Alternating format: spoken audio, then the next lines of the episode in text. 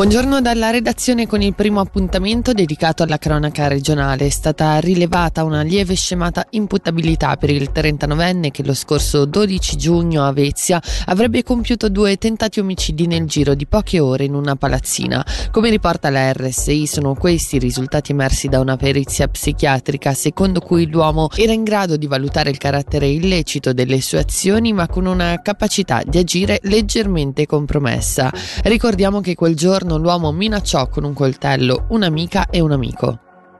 Verrà dismessa oggi l'antenna della Swisscom di Comano al centro delle polemiche nelle scorse settimane. Ne hanno dato notizia ai loro abbonati gli operatori telefonici che si basano sulle infrastrutture di Swisscom. Ricordiamo che un gruppo di cittadini aveva mosso opposizione alla RSI contro l'apposizione dell'antenna.